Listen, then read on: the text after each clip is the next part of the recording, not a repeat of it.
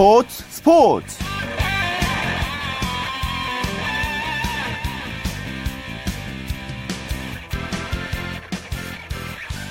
안녕하십니까 토요일 스포츠 스포츠의 아나운서 최시중입니다 추신수 선수가 공식적인 텍사스맨이 됐습니다 7년간 1억 3천만 달러 우리 돈으로 약 1371억 원의 초대형 FA 계약을 체결했죠. 추 선수가 오늘 미국 텍사스주 알링턴의 레인저스 볼파크에서 입단식을 가졌는데요. 추 선수는 오늘 나와 가족에게 정말 특별한 날이다. 오늘 꿈을 이뤘고 월드 시리즈의 우승의 꿈도 밝혔습니다. 자, 이 소식을 비롯한 국내외 야구 소식은 잠시 후에 좀 더 자세하게 살펴보겠습니다. 오늘 먼저 프로배구 소식부터 정리해보죠. 마이데일리의 강산 기자와 함께하겠습니다. 안녕하십니까? 예, 안녕하세요. 자, 오늘 프로배구 3경기 있었는데 남자부에서는 LIG 손해보험과 대한항공이 맞대결을 벌였어요. 결과가 어떻게 나왔습니까? 예, 요즘 LIG 손해보험의 상승세가 심상치 않습니다. 오늘 구미 박정희 체육관에서 열린 경기에서 대한항공의 세트 스코어 3대 1로 역전승을 거두고 파죽의 3연승을 달렸습니다. 자, 이렇다면은 오늘도 손해보험이 이제 이기면서요. 계속해서 승승장구하고 있네요. 예, 그렇습니다. LIG는 오늘 승리로 3연승과 함께 시즌 전적 6승 8패, 승점 19점으로 대한항공과 동률을 이뤘는데요. 세트 득실률에서 0.2 뒤진 5위입니다. 앞으로 경기 결과에 따라 포스트 시즌에 나갈 수 있는 4위 자리부터 차근차근 노려볼 수 있게 됐는데요. 예. 초반 부진을 완전히 씻어내고 날아오를 준비를 마친 LIG입니다. LIG 손해보험 이제 김효환 선수 복귀한 이후에 상승세를 타고 있는 분위기예요. 그렇습니다. 외국인 선수 토마스 에드가와 쌍포를 이룰 김요한의 복귀는 굉장히 큰 힘이 되고 있는데요. 복귀 후 두 경기에서 경기당 평균 21.5점에 공격 성공률도 59%로 좋습니다. 아무래도 김요한이 빠진 상황에서 에드가가 팀의 모든 공격을 짊어지는 바람에 어려움을 겪었었는데요. 이런 부분에서도 부담을 덜었다고 할 수 있겠네요. 예, 공격의 분산 효과도 있고요. 오늘은 어떤 부분에서 LIG가 앞섰습니까? 예, 오늘 LIG는 블로킹에서 9대7, 서브에서 5대4로 앞섰고요. 무엇보다 대한항공에 비해 한층 안정된 서브 리시브가 돋보였습니다. 오늘 대한항공은 서브 리시브 불안에다 세터 백광언까지 승부처에 흔들리는 모습을 보이면서 자멸하고 말았는데요. 양 팀의 범실 차이는 4개에 불과했지만 중요한 상황에서 LIG의 집중력이 돋보였습니다. 예. 에드가 선수, 김요한 선수도 활약했지만 또 이경수 선수도 좋은 모습 보여줬잖아요. 그렇습니다. 오늘 LIG는 에드가가 25점, 김효환이 15점을 올렸는데요. 베테랑 이경수가 14점에 76.92%라는 높은 공격 성공률을 보인 게 팀의 3연승에 상당히 중요한 역할을 했습니다. 또 대한항공은 외국인 선수 마이클 산체스가 공격 성공률 56.52%에 25점으로 활약했고요. 예. 나머지 공격수들도 모두 50%가 넘는 성공률을 보였지만 팀 패배로 빛이 발했습니다. 예. 남자 배구가 이제 점점 재밌어지겠어요. 이제 LIG 손해보험이 이렇게 제 페이스를 찾고 있기 때문에요. 순위 경쟁도 무척 흥미로워질 것 같습니다.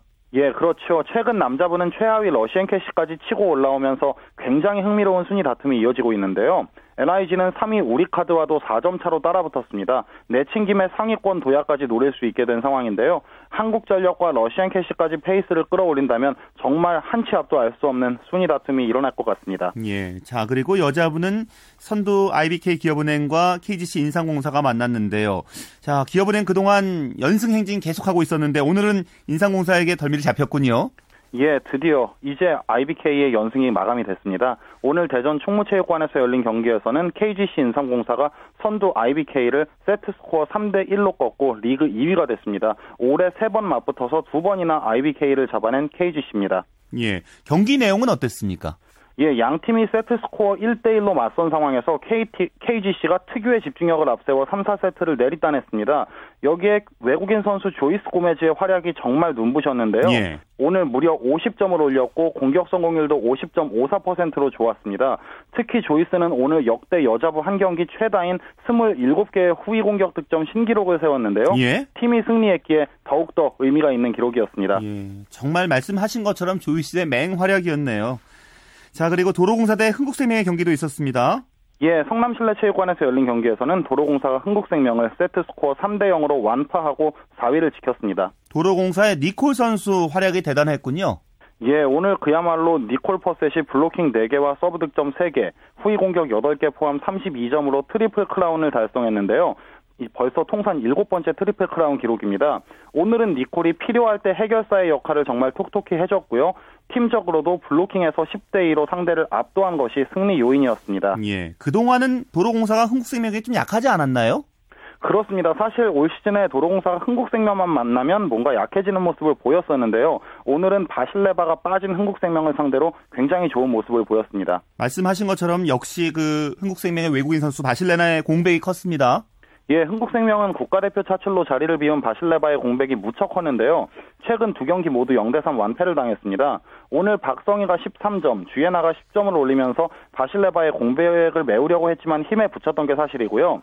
라이트로 출전한 이진화는 5득점에 공격 성공률이 18%로 부진했습니다. 아직까지는 류화석 감독의 기대대로 국내 선수들끼리 응집력을 보여주지는 못하고 있는데요. 예. 바실레바의 복귀 전까지 이런 부분에서 하루빨리 해법을 찾아야 할 것 같습니다. 자, 여자부 팀 순위도 정리해 볼까요?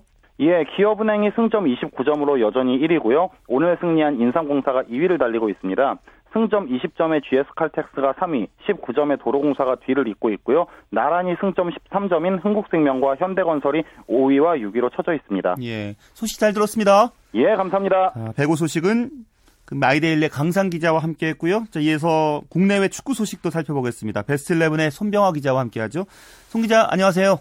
네, 안녕하십니까. 자, 지난 목요일 그 FC 서울의 외국인 공격수 대한 선수가 어, 중국 슈퍼리그로 이적하면서 국내 이적 시장에 신호탄이 올랐어요. 네, 그렇습니다. 2007년부터 8시즌을 K리그에서 뛰었던 이 몬테네그로 특급 대한 선수가 서울을 떠나 중국 슈퍼리그의 장수 세인티로 이적했습니다.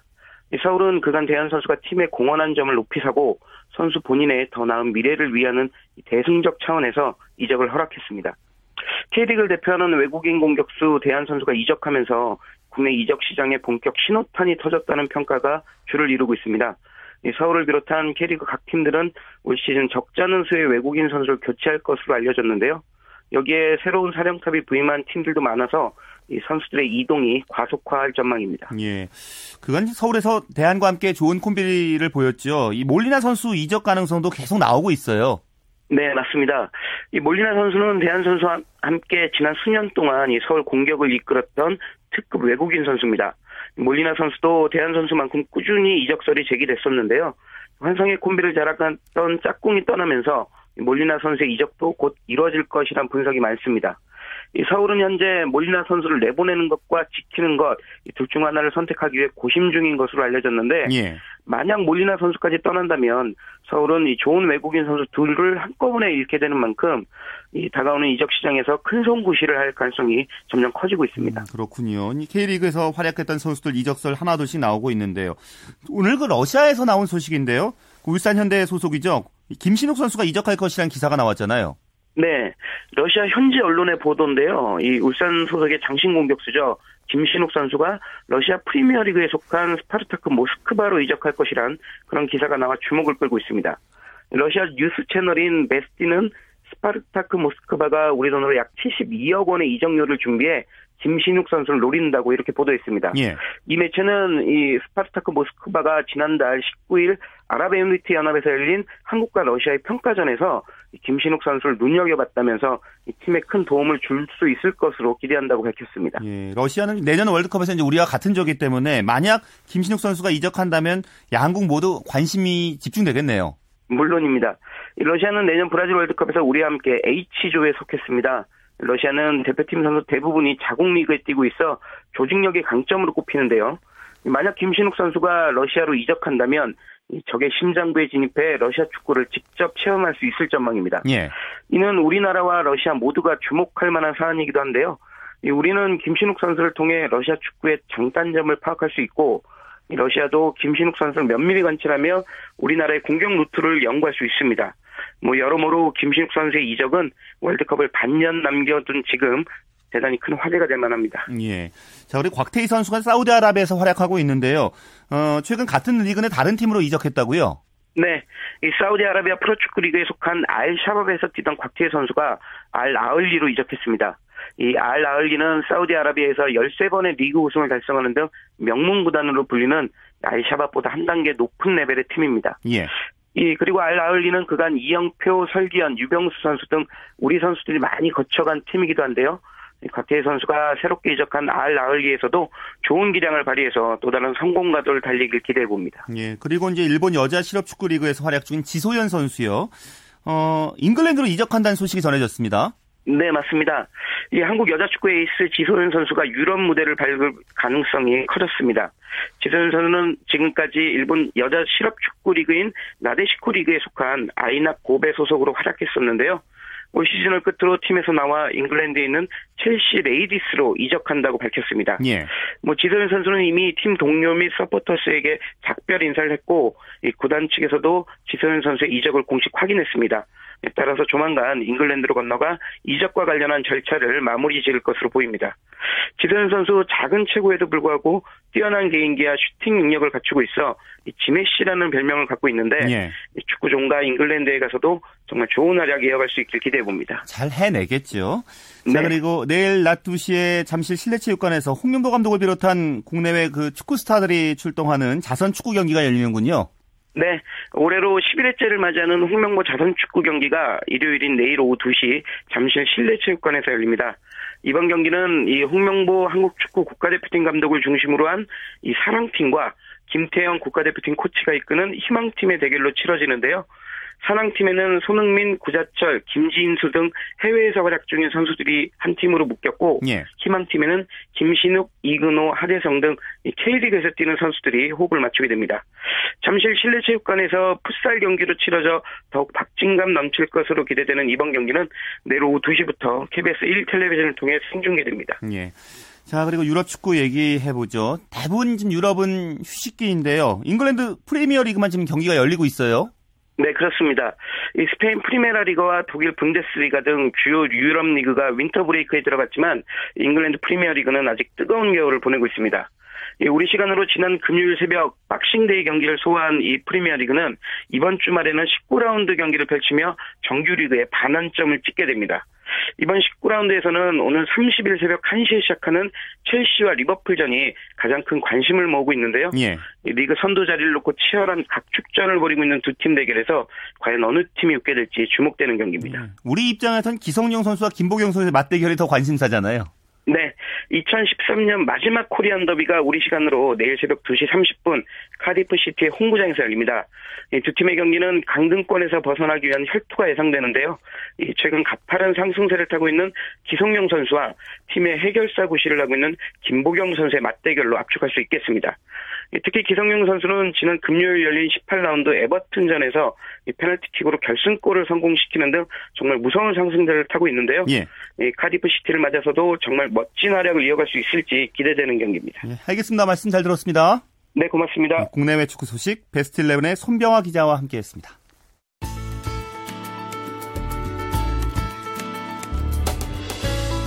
스포츠가 주는 감동과 열정, 그리고 숨어있는 눈물까지 담겠습니다. 스포츠 스포츠 최시중 아나운서와 함께합니다. 네, 계속해서 프로농구 소식은 월간 점프볼의 손대범 기자와 살펴보겠습니다. 안녕하십니까? 네, 안녕하세요. 자, KT가 이제 대형 트레이드를 한 이후에 첫 경기를 패했고요. 오늘 이제 두 번째 경기 치렀는데 상대가 전주 KCC였습니다. 결과는 어떻게 나왔습니까?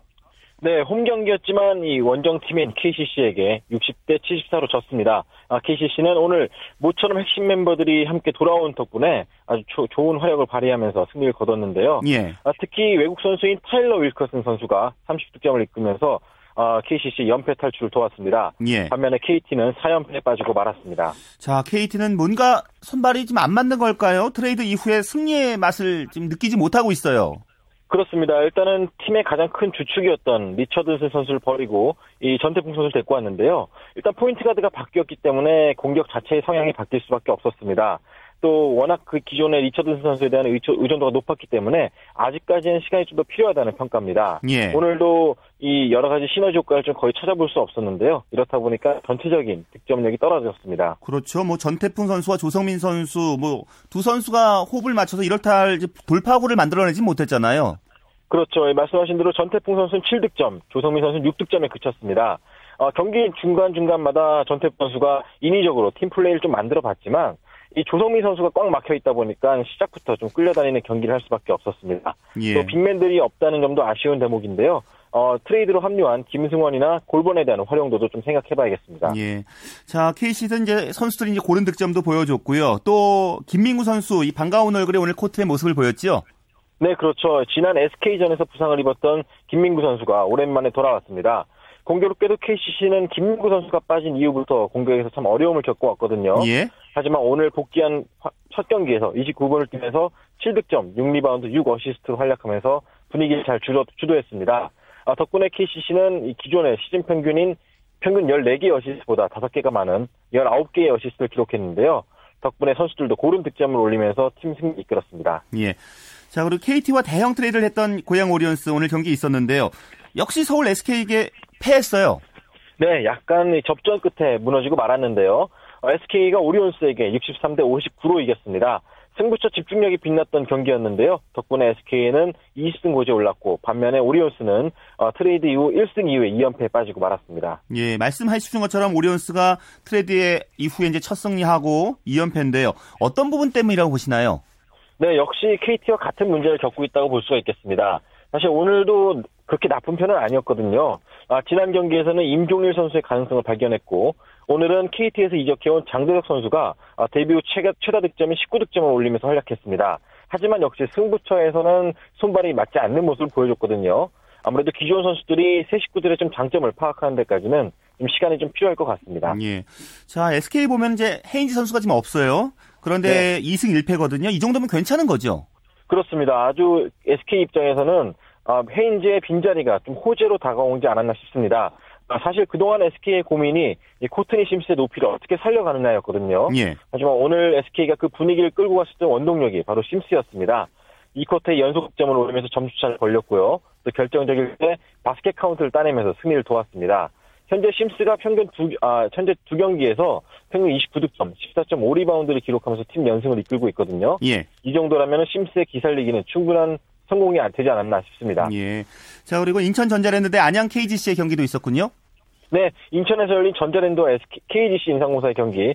약간 식상한 표현이지만 역시 이 말을 빼놓을 수가 없습니다. 끝날 때까지 끝난 것이 아니다. 아, 전자랜드가 4쿼터에 승부를 뒤집으면서 65대 62로 이겼습니다. 예. 아, 인상공사가 사실 4쿼터 초반까지 흐름을 잘 끌고 간 경기였는데요. 하지만 4쿼터에 이 리카르도 포엘 선수의 활약이 터지면서 승부가 뒤집어졌습니다. 예, 역전승을 거두면서 게임은 상당한 접전이었겠네요. 네, 사실 경기 자체는 KGC 인상공사가 근소하게 흐름을 끌고 가는 분위기였습니다. 오늘 외국 선수가 딱 한 명밖에 뛰지 못했던 KGC인데요. 아, 쇼 에반스의 활약이 돋보이면서 근소하게 점수차를 잘 잡아갔습니다. 반면에 전자랜드는 1쿼터 이후에 계속 끌려다니는 상황이었거든요. 예. 하지만 4쿼터 아, 인상공사가 이 에반스 선수가 5반칙으로 퇴장당하면서부터 흐름이 완전히 바뀌었습니다. 아, 포엘 선수가 그 뒤로는 10득점을 몰아넣으면서 경기를 뒤집었습니다. 예. 자, 남자 프로농구 팀 순위를 정리해 주실까요? 네, 일단은 어제만 해도 공동 1 선두가 있었는데요. 하지만 오늘 SK가 승리를 거두면서 순위표가 바뀌었습니다. SK가 20승 8패로 1위를 달리고 있고요. 모비스와 LG가 공동 2위, 그리고 오늘 졌지만 KT가 여전히 4위를 차지하고 있습니다. 전자랜드는 14승 14패로 5위로 올라섰고요. 아, 삼성과 KCC가 12승 15패로 공동 6위, 오리온스와 동부, 인상호사가 그 뒤를 따르고 있습니다. 예. 자, 그리고 여자 프로농구 경기 결과도 살펴주시죠. 네, 여자 프로농구 오늘 안산에서 열렸습니다. 아, 신한은행과 하나은행 간, 하나외환 간의 경기가 있었는데요. 아, 하나외환이 지난 경기에서 아, 역대 최소 득점인 36득점에 그친 바가 있습니다. 아무래도 그 여파 때문인지 오늘도 선수들 전체적으로 좀 사기가 떨어져 보이고 공격도 무거웠는데요. 아니나 다를까 신한은행이 84대 65로 대승을 거두었습니다. 신한은행이 오늘 1쿼터부터 22대 6으로 크게 앞서가면서 일찌감치 승리를 확, 그, 잡았는데요. 예. 오늘 경기에서는 스트릭렌 선수가 18득점, 그리고 비어드 선수가 12득점 등 아, 선수 전원이 고르게 득점을 하면서 팀 승리를 도왔습니다. 예. 알겠습니다. 말씀 잘 들었습니다. 고맙습니다. 네, 프로농구 소식 월간 점프볼의 손대범 기자와 살펴봤고요. 어, 정수진 리포터의 스포츠 현장 시간인데 오늘은 정수진 리포터가 오늘 열린 고양 오리온스 대 서울 SK의 경기가 있었던 고양 체육관을 찾았습니다. 치열한 승부와 힘찬 응원이 함께했던 그 현장을 함께 가보시겠습니다. 최근에 고양 오리온스와 부산 KT가 대형 트레이드를 통해서 전력 강화에 나섰습니다. 김도수, 장재석, 임종일, 리차드슨이 고양 오리온스로 왔고 전태풍, 김승원, 김종범, 골번이 부산 KT로 가는 4대4 트레이드를 단행했는데요. 고양 오리온스와 서울 SK와의 경기가 열리는 이 고양체육관에서 트레이드에 대한 관중들의 이야기를 들어봤습니다. 전력이 강화될 거라고 믿고 있거든요. 아무래도 이제 필요한 인원들을 선발하기 때문에 분명히 팀에는 도움이 될 거라고 생각을 합니다. 전 전태풍 선수의 팬인데요. 그 전태풍 선수가 트레이드에서 좀 무척 아쉽지만 하지만 그래도 리차드슨이란 또 걸출한 외국인 선수가 있어서 좀 기대하는 바가 큰데 아직은 좀 이제 조화가 안 이루어진 것 같아요. 연습을 통해 가지고 좀 이제 충분히 시간이 지나면 남은 기간 동안 어, 잘 돼서 6강 올라갔으면 좋겠습니다. 그동안 오리온스가 많이 이현민 선수랑 전태풍 선수 투가드 해갖고 새로운 모습을 보여줄 수 있을 줄 알았는데 약간 부진했던 건 사실이고요. 트레이드 함으로써 이제 새로운 이제 전환이 된 것 같아요. 팀의 분위기 전환이요. 이제 앞으로 많이 기대가 됩니다. 일단 첫 게임 이겼고 두 번째 게임 지긴 했지만 오늘은 꼭 이길 거라 생각을 하고 있기 때문에 일단 장재석 선수가 좀 잘 해주면 그래도 좀 낫지 않을까 싶습니다. 센터가 약했기 때문에 잘하면 6강은 충분히 가지 않을까 생각하고요. 일단 리차드슨도 좀 득점력이 좀 더 상승이 됐으면 좋겠어요. 네, 고양 오리온스가 대형 트레이드를 한 이후에 1승 1패를 기록했고 오늘은 세 번째 경기를 갖는 날인데요. 과연 서울 SK를 맞아서 어떤 모습을 보여줄지 그리고 서울 SK는 에런 헤인즈가 없는 상황에서 또 어떤 경기력을 보여줄지 기대가 됩니다. 자, 지금부터 그 현장 함께 가보시죠.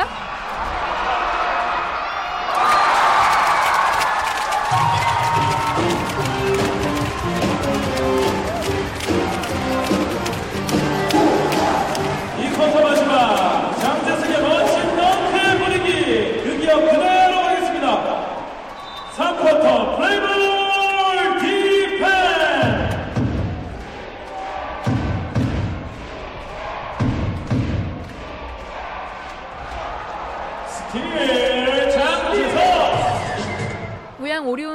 이적생인 장재석 선수가 좋은 모습을 보였는데요. 하지만 경기 결과는 63대 59로 서울 SK의 승리로 돌아갔습니다. 이 서울 SK의 문경은 감독과 수훈 선수인 심스를 함께 만나보시죠. 네, 우리 선수들이 뭐 5번의 그런 용병 선수와의 움직임이 이제 웬만큼 몸에 익숙해져 있는 것 같고요. 그리고 transition이 조금 약점이긴 하지만 역시 제공권에서 이점을 가져가면서 그런 그 속공이 좀 덜 나오긴 하지만 그래도 그 set offense에서의 그런 득점 확률이 어, 많이 좀 음, 좋아지지 않았나. 네. 전태풍 선수가 같이 있을 때는 그 김동욱, 전태풍, 윌리엄스 이 세 선수를 어, 막기가 좀 쉽지가 않았었는데 4대4 트레이드 이후에도 역시 오리온스의 색깔이 남아있기 때문에 그런 부분에서는 별 차이가 없다고 생각합니다. 어쨌든 오늘 힘든 경기 잘 승리로 넘겨서 올해 마지막 경기를 잘 넘겨서 다행인 것 같습니다. Um, I'm here for my team. I just want to play as hard as I can. 지금 팀이 상당히 중요한 상황에서 제가 좀 중요한 역할을 하고 있어서 상당히 기분이 좋고요. 열심히 하고 있다고 합니다. Either get double teamed or the defense sags in on me, so it opens up a lot of things on offense for some of the other guys. 지금 어떻게 보면 자기가 볼을 잡으면 더블 팀이 들어온다든지 아니면 이렇게 수비가 좀 몰리면서 이제 다른 선수 찬스가 많이 나게 되는데 이제 그런 부분을 자기가 살리기 위해서 무슨 패스도 많이 하고 다른 선수에서 스크린을 걸어든지 어떻게 빅맨으로서 역할이 그런 거니까 이제 그런 걸 열심히 지금 하고 있는 상황이라고 봅니다. 네, 이제 프로농구 일정도 중반을 넘긴 만큼 올 한 해 남은 경기도 얼마 남지 않았습니다. 이 농구 팬들은 또 새해에 어떤 모습을 기대하고 있을지 함께 들어보시죠. 어, 팬 입장에서 보면 겨울에 즐길 수 있는 스포츠가 많지 않은데 농구라는 게 겨울 스포츠를 꽃이라고 보는데 팬들이 많이 좋아할 수 있도록 좀 파이팅 할 수 있고 공격력 있는 그런 게임들을 많이 보여줬으면 좋겠습니다. 파이팅! 어, 이제 중반에 다다랐는데요. 이제 남은 경기도 이제 부상 없이 다들 파이팅 해주셨으면 좋겠습니다. 새해 복 많이 받으세요. 새해가 얼마 남지 않았는데 모두들 다치지 않고 잘 마무리하시고요. 내년에도 또 박진감 넘치는 경기 통해서 저희 팬들 즐겁게 해주셨으면 정말 감사하겠습니다. 이제 시즌이 이제 중반 이제 반 정도 남았는데요. 선수들 다치지 않고 마무리 열심히 해가지고 좋은 성적 낼 수 있도록 파이팅입니다. 우리나라 농구가 예전 90년대 굉장히 인기가 많았었는데 뭐 2014년도에는 다시 부흥하는 한 해가 됐으면 좋겠습니다. 올 연말 마무리 경기 잘 하시고 내년 그 신년을 맞이해서 새로운 각오로 더 화이팅 하시고 팬들에게 충분히 즐거움을 줄 수 있을 거라고 생각합니다. 선수분들과 그 응원하시는 팬분들 전부 화이팅 하시기 바랍니다. 네, 지금까지 고양체육관에서 고양 오리온스와 서울 SK 경기 전해드렸고요. 저는 정수진이었습니다.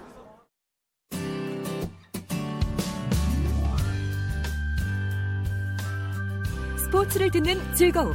스포츠, 스포츠. 최시중 아나운서와 함께합니다. 네, 스포츠 스포츠 이번엔 야구 소식입니다. 스포츠 서울의 장강훈 기자와 함께하죠. 장 기자 잘 지내셨어요? 안녕하십니까. 예, 추신수 선수가 드디어 텍사스에 입성했습니다.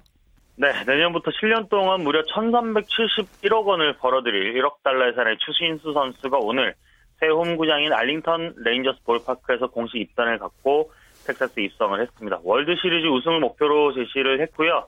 13년 동안 정말 열심히 했고 오늘 꿈을 이뤘다는 말로 지금까지의 마음고생을 털어내는 네. 모습을 보였습니다. 그 입단식 얘기 좀 자세하게 해주세요. 네, 일단 뭐 특급 선수답게 뭐 입단식이 좀 성대하게 치러졌다는 소식이 들려왔고요. 존 다니엘스 단장과 이 론 워싱턴 감독 또 추신수 선수의 가족들이 어 입단식에 참석을 했고요. 뭐 예. 당연하겠지만 에이전트인 스캇 보라스도 참석을 했는데 뭐 USA 투데이 같은 이른바 중앙지 기자들까지 취재를 와서 추신수 선수의 달라진 위상을 느낄 수 있었다는 이 현장 소식이 전해져 있었고요. 예. 이 워싱턴 감독이 추신수 선수를 1번 타자와 좌익수로 기용하고 싶다라는 얘기를 슬쩍 흘렸는데 추신수 선수가 왜 어느 자리든 어떤 타수는 상관없이 2, 3년 안에 월드 시리즈 우승을 이끌어내겠다 이런 각오를 다져서 역시 추신수다라는 평가를 받았다는 소식입니다. 예. 입단식 내용 보도되면서요. 추 선수의 그 아내인 화은미 씨에 대한 그 관심이 매우 높아지고 있습니다. 아내가 관심 갖는 게 좋은 일인지 잘 모르겠는데 예. 일단 뭐 공식 선상에 그 자리를 잘 얼굴 드러내지 않았기 때문에 현지 그 취재진들은 하은미 씨를 처음 보는 사람들이 많이 있었다고 해요. 예. 그래서 이 뭐 이게 동양인 다그 미국인들이 생각하는 동양적인 미를 가진 여성이다. 그 애가 셋인 그 애- 엄마의 모습과는 좀 다르다 이런 느낌들을 많이 받았다고 하고 예. 이 워낙 미모가 뼈 빼어나다 보니까 추신수 선수보다 오히려 하원미 씨에 대한 어떤 그 플래시 세례가 더 예. 강했다는 그런 이야기들도 들리고 있습니다. 근데 뭐 어쩔 수 없나 봅니다. 저도 그쪽으로 눈길이 가더라고요. 가게는요. 그 아이더라고요. 예. 근데 워낙 그 관심사고 화제거리였다는 것이 그 메이저리그 공식 홈페이지 메인을 장식했죠.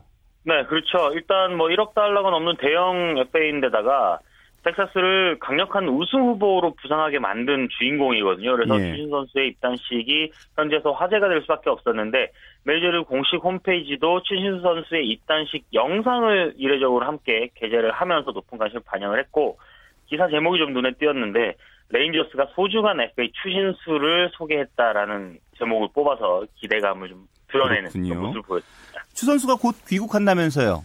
네, 일단 30일 날 귀국할 예정이고요. 예년과 마찬가지로 뭐 한 달 정도 어, 각종 행사 개인 훈련 병행하면서 휴식을 취한 뒤에 2월 중순에 애리조나에서 열리는 스프링 캠프에 합류할 예정인데 추신수 선수가 들어오면 이제 계약과 관련한 여러 가지 이야기들이 억측들도 많았고 뭐 사실 보도도 있었지만 그런 것들 추신 선수의 목소리를 통해서 직접 들을 수 있는 기회가 생길 거로 기대가 됩니다. 예. 자, 이제는 이제 윤성민 선수 거취에 대해서 더 궁금해지거든요. 네. 뭐 국내 복귀 얘기도 뭐 나오곤 있긴 하는데요. 어떤가요? 어, 제도뭐 윤성민 선수하고 통화를 잠깐 했는데 예. 윤성민 선수 지금 크리스마스 시즌이라서 미국 그 메이저리그 관련 행정 업무가 거의 올스톱된 상황이라고 해요. 그래서 뭐 크리스마스 시즌을 보내기도 하고 또 관광 비자가 기간이 만료가 돼서 이 갱신을 해야 되기 때문에 일시 귀국을 해서 집에서 따뜻하게 집밥 먹으면서 잘 쉬고 있다는 근황을 전해 왔었고요. 예. 아, 본인 아직 국내로 돌아올 생각이 없다고 하는데 뭐 여러 언론에서 윤성민 선수의 복귀 가능성을 제기하는 조금 이색적인 그런 현상이 지금 벌어지고 있네요. 그래서 만약 제가 이제 그 여쭤보고 싶은 건 혹시 이제 오게 된다면 KBO 규약상 어느 구단이든 갈 수는 있는 건가요? 그렇죠. FA이기 때문에 일단 1월 15일까지는 뭐 계약을 해야 된다 이런 이야기들도 있었는데 KBO 확인해봤더니 규약상 뭐 자유계약 선수 신분으로 1월 25일 이후에도 얼마든지 어, 10개 구단 모두와 계약을 할 수 있는 그 권리를 가지고 있다고 하더라고요. 그래서 예. 모든 구단이 만약에 윤성민 선수가 온다고 한다면 음, 10개 구단이 다 영입 전쟁을 펼치게 됩니다. 그렇게 되군요. 자, 그리고 국내 구- 야구에서는 두산이 외국인 선수 영입 마무리했군요. 네, 올 시즌 초반에 이 메이저리그 콜로라도 로키스에서 잠깐 뛰었던 우완 투수 크리스 볼스테드라는 선수하고 단 30만 달러의 계약을 체결했는데 이 단연 계약을 맺었던 더스틴 니퍼트 또 네- 멕시코 대표 선수 출신인 메이저리거 호르헤 칸투에 이어서 다시 한번 현역 메이저리거인 이 볼스테드까지 영입을 해서 두산이 외국인 선수 영입을 마, 마무리했는데요. 예, 예. 이 새로 들어온 투수는 빅리그 통산 35승을 거뒀고 싱커를 위주로 던지는 땅볼 유도형 투수다라는 평가를 받고 있습니다. 예. 두산은 투수 뽑을 때 키 보고 뽑나요? 외국인 투수는? 키가 상당히 크던데요? 네, 기회가 되면 프로농구 그 덩크 콘테스트에 한번 참가시켜보면 어떨까 싶은 생각을 했는데 예, 예. 볼스테드도 지금 2m 7cm 정도 되거든요. 예. 장신인데 니퍼트가 2m 3cm니까 둘이 합치면 4m가 넘는 선수들인데 이 큰 키에서 내리꽂는 시원시원한 투구를 내년에 볼 수 있을지 음. 예, 볼스테드의 모습에 굉장히 기대를 갖고 있는 게 사실이죠. 예. 다른 구단 외국인 영입 상황은 어떤가요? 어, 일단 기아와 하나가 투수 한 명씩 남겨두고 있고 LG는 투수와 타자 한 명씩 남겨두고 있는데 해를 넘기기 전에 마무리하겠다는 팀도 있고 또 1월 15일 이전까지 시간을 두고 좀 천천히 영입을 추진하겠다라는 팀도 있는데 아무래도 미국도 아직 FA 시장이 끝나지 않았고 일본도 선수 구성 중인데다가 지금 연말이 끼어 있다 보니까 예. 외국인 선수 영입이 생각만큼 순조롭지는 않은 표정인데 30만 달러에 데려와야 되잖아요. 그렇죠. 재능 기부를 할 수 있는 선수가 없는 게 아닌가 그런 생각도 들었습니다. 예, 알겠습니다. 오늘 소식 잘 들었습니다. 고맙습니다. 네, 고맙습니다. 네, 국내외 야구 소식 스포츠홀의 장가온 기자와 함께했습니다.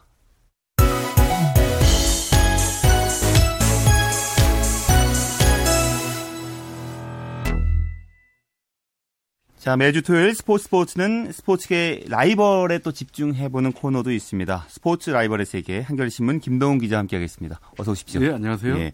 자, 지난주에 친구이자 라이벌인 홍명보 감독과 황선홍 감독의 얘기를 해주셨죠. 예. 오늘도 이어지는 얘기입니까? 예, 두 번째 시간으로 두 감독의 현역 시절 국가대표와 이 K리그에서의 활약상 등을 소개해드리겠습니다. 예.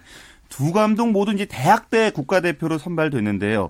뭐 졸업 후에 K리그에 데뷔하기까지는 좀 우여곡절이 있었다면서요? 그렇습니다. 이 두 스타 플레이어가 의기투합해가지고 이 선수에게 불리한 프로축구 드래프트 제도에 맞섰습니다. 예, 이 때문에 두 선수는 프로구단의 노여움을 사서 잠시 그라운드에 미아가 되기도 했는데요. 예. 특히 황선홍 감독은 곧바로 독일에 진출해서 91, 92 시즌에 레버쿠젠 아마리그에서 17골을 넣기도 했습니다. 홍명보 감독은 92년에 유공의 지명을 받았지만 1대3 트레이드로 포항 스틸러스에 입단을 했죠. 황선홍 감독도 92년에 무릎 부상 때문에 어, 독일에서 귀국을 한 뒤에 93년에 신생팀 완산 푸마의 지명을 받았는데 예. 이흥실 선수 등 1대3, 1대8, 1대8 지명권 트레이드로 포항제철에 그래서 포항제철에 이제 두 감독이 같이 이제 그렇군요. 아, 예. 그렇기 때문에 두 감독이 이제 포항에서 한솥밥을 먹게 된 거네요. 예, 그렇습니다. 이 두 감독이 사실 90년 이탈리아 월드컵을 계기로 굉장히 가까워졌었는데 이 황선홍 선수가 독일에서 혼자 생활할 때 이 대표팀 일원으로 이제 독일을 어, 홍명보 선수가 찾았었거든요. 예, 예, 예. 그때 이제 잠깐 회유를 한 다음에 떠났을 때 대표팀이 떠났을 때 이 황선홍 선수가 텅 빈 아파트 목욕탕에서 샤워기를 틀어놓고 펑펑 울기도 했다고 합니다. 아, 그렇군요. 예, 그렇게 절친했던 이 두 선수가 공교롭게 또 프로팀에서도 또 한 솥밥을 먹게 된 것이죠. 예, 예. 이 당시 이제 포항은 이혜택 감독이 이끌고 있었는데 97년까지 황선홍, 홍명보 두 선수가 다섯 시즌을 함께 뛰면서 이 공수의 핵이었죠. 그러면서 95년에 K리그 준우승을 이끌기도 했습니다.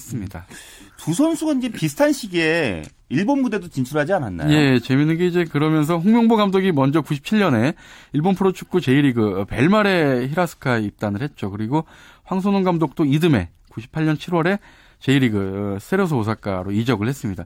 이 당시 홍명보 선수는 벨마레에서 99년에 가시와 레이솔로 이적을 해서 그해 J리그컵 우승을 이끌었고요. 예. J리그 외국인 최초로 주장까지 맡았었습니다. 그러니까 그만큼 뭐 리더십이 뛰어났죠. 황선홍 선수도 99년에 그러니까 이 홍명보 선수가 우승을 이끌었던 그, 그 해에 황선홍 선수는 24골을 어. 터뜨리면서 한국인 선수 최초로 J리그 득점왕이 예. 되기도 했습니다. 워낙 그 두 감독이요. 국가대표 활약하면서도 기록도 많이 갖고 있을 것 같아요. 네, 그렇습니다. 우선 두 감독 모두 A매치 100회 이상 출전한 센츄리 클럽 회원이죠. 홍명보 감독은 136경기에 출전해서 약 역대 한국 선수 최다 A매치 출전 기록을 가지고 있습니다. 이 황선홍 감독은 A매치 100, 103경기 에 출전을 해서 무려 50골을 터뜨렸는데요. 예. 뭐또 홍명보 감독도 수비수면서도 A매치에서 10골을 넣었습니다. 그러니까 두 감독 모두 또 상도 많이 받았죠. 이 황선홍 감독은 94년 히로시마 아시안 게임 때 득점상을 받았고요. 그 해에 아시아 축구 연맹 득점상 그리고 2001년에 컨페더레이션스컵 브론즈슈를 수상을 했었죠. 홍명보 감독도 2002년 한일 월드컵 브론즈슈를 수상했고요. 피파 선정 세계 100대 축구 선수에 오르기도 했습니다. 근데 두 감독 소개하면서요. 빼놓을 수 없는 것이 이제 월드컵에 대한 얘기잖아요. 예. 네, 모두 그 월드컵 네 번이나 출전했다면서요. 예, 그렇습니다. 90년 이탈리아, 94년 미국, 98년 프랑스, 그리고 2000년 한일 월드컵까지 네 번씩 출전을 했습니다. 근데 하지만 이제 98년 프랑스 월드컵까지는 두 선수의 희비가 좀 엇갈렸었죠. 홍명보 선수는 90년 이탈리아 월드컵 때 22살의 어린 나이로 이 쟁쟁한 선배들을 제치고 본선 3경기를 모두 뛰었거든요. 예. 그리고 94년 미국 월드컵 때는 두 골에 하나의 어시스트를 정말 최고의 활약을 펼치면서 그때 이제 스페인, 독일 이런 이, 이 외국 그 유럽 팀들로부터 스카우트 제의를 많이 받았었죠. 그렇죠. 반면에 황선홍 감독 하면은 94년에 미국 월드컵 때 정말 많은 득점 기회를 무산시키면서 비난을 많이 받았었죠. 그리고 예, 예. 98년 프랑스 월드컵 때는 월드컵 직전에 치른 이 중국과의 최종 평가전 때 이 무릎 부상을 당하는 바람에 프랑스에 가서는 내내 벤치 신세만 쳤었죠. 음, 하지만 우리는 이 두 감독을 2000년을 기록하고 있습니다. 네, 그렇습니다. 그 한일 월드컵 때 모두 빛나는 활약을 펼쳤습니다. 예, 그렇습니다. 뭐 정말 그때 이 두 선수가 한국팀 최고참으로 월드컵 대표팀을 이끌었었는데요. 조 별리그 첫 경기 폴란드전 잊을 수 없죠. 이 황선홍 선수가 바로 우리 팀의 한국 팀의 첫 골을 성공시키면서 온, 정말 온 국민을 열광시켰고요. 예. 특히 이제 4강 진출을 확정지은 스페인과의 8강전 승부 차이까지 갔는데 재미있는 것은 황선홍 선수가 첫 번째 키커, 홍명보 선수가 마지막 키커로 그야말로 한국의 아. 처음과 마지막을 정말 멋지게 장식을 했습니다. 고참이 이제 제대로 역할을 해준 건데요. 예. 은퇴도 같은 날 동시에 했군요. 그렇습니다. 2002년 한일 월드컵이 끝나고 그해 11월 서울 월드컵 경기장에서 이 브라질과의 친선 경기가 끝나 열렸는데요. 그 경기가 끝나고 똑같이 동시에 대표팀 유니 정든 유니폼을 반납을 했습니다. 예. 이 황선홍 선수 하면 황새라는 별명으로 유명하죠. 예. 어, 황, 홍명보 선수는 영원한 리베라라는 별명으로 이 팬들의 기억 속에 영원히 남게 됐는데요. 예. 이 황선홍 선수는 2003년 전남 드래곤즈에서 은퇴를 했고요. 홍명보 선수는 이듬해 2004년 LA 갤럭시를 끝으로 이 선수 생활을 음. 완전히 마감을 했습니다. 선수 생활은 마감했지만 이제는 뭐 한국에서 최고의 지도자 자리를 놓고 이제 경쟁을 하고 있잖아요. 그렇습니다. 뭐 홍명보 감독하면은 런던 올림픽 동메달 정말 그 꿈 같은 일을 그 쾌거를 달성을 했고요. 예, 예. 그리고 황선홍 감독도 K리그 역사상 최초로 정규리그와 컵 대회를 모두 섞어나면서 이 더블을 달성했죠. 이제 뭐 두 감독 최고 지도, 지도자 자리를 놓고 선의의 대결, 그야말로 제2의 선의의 경쟁 라이벌 대결을 벌이게 됐습니다. 예. 앞으로도 이제 한국 축구를 잘 이끌어갈 두 감독 지도자들인데 오늘 얘기 잘 들었습니다. 고맙습니다. 네, 감사합니다. 예, 스포츠 라이벌의 세계 한겨레신문 김동훈 기자였습니다. 어, 올해 LPGA 투어 메이저 대회에서 3승을 거둔 박인비 선수가요. 어, 미국 골프 전문 매체 골프 다이제스트가 발표한 올해 골프계 뉴스메이커 상위 25위에서 25위에서 4위에 올랐습니다. 자, 1위는 타이거 우즈가 올랐고요. 2위는 필 미켈슨이 차지했습니다. 자, 스포츠 스포츠 오늘 준비한 소식은 여기까지입니다. 아, 내일도 스포츠 스포츠는 풍성하고 즐거운 스포츠 소식으로 찾아뵙겠습니다. 지금까지 함께 해 주신 여러분 고맙습니다. 아, 스포츠 스포츠 저는 아나운서 최시중이었습니다.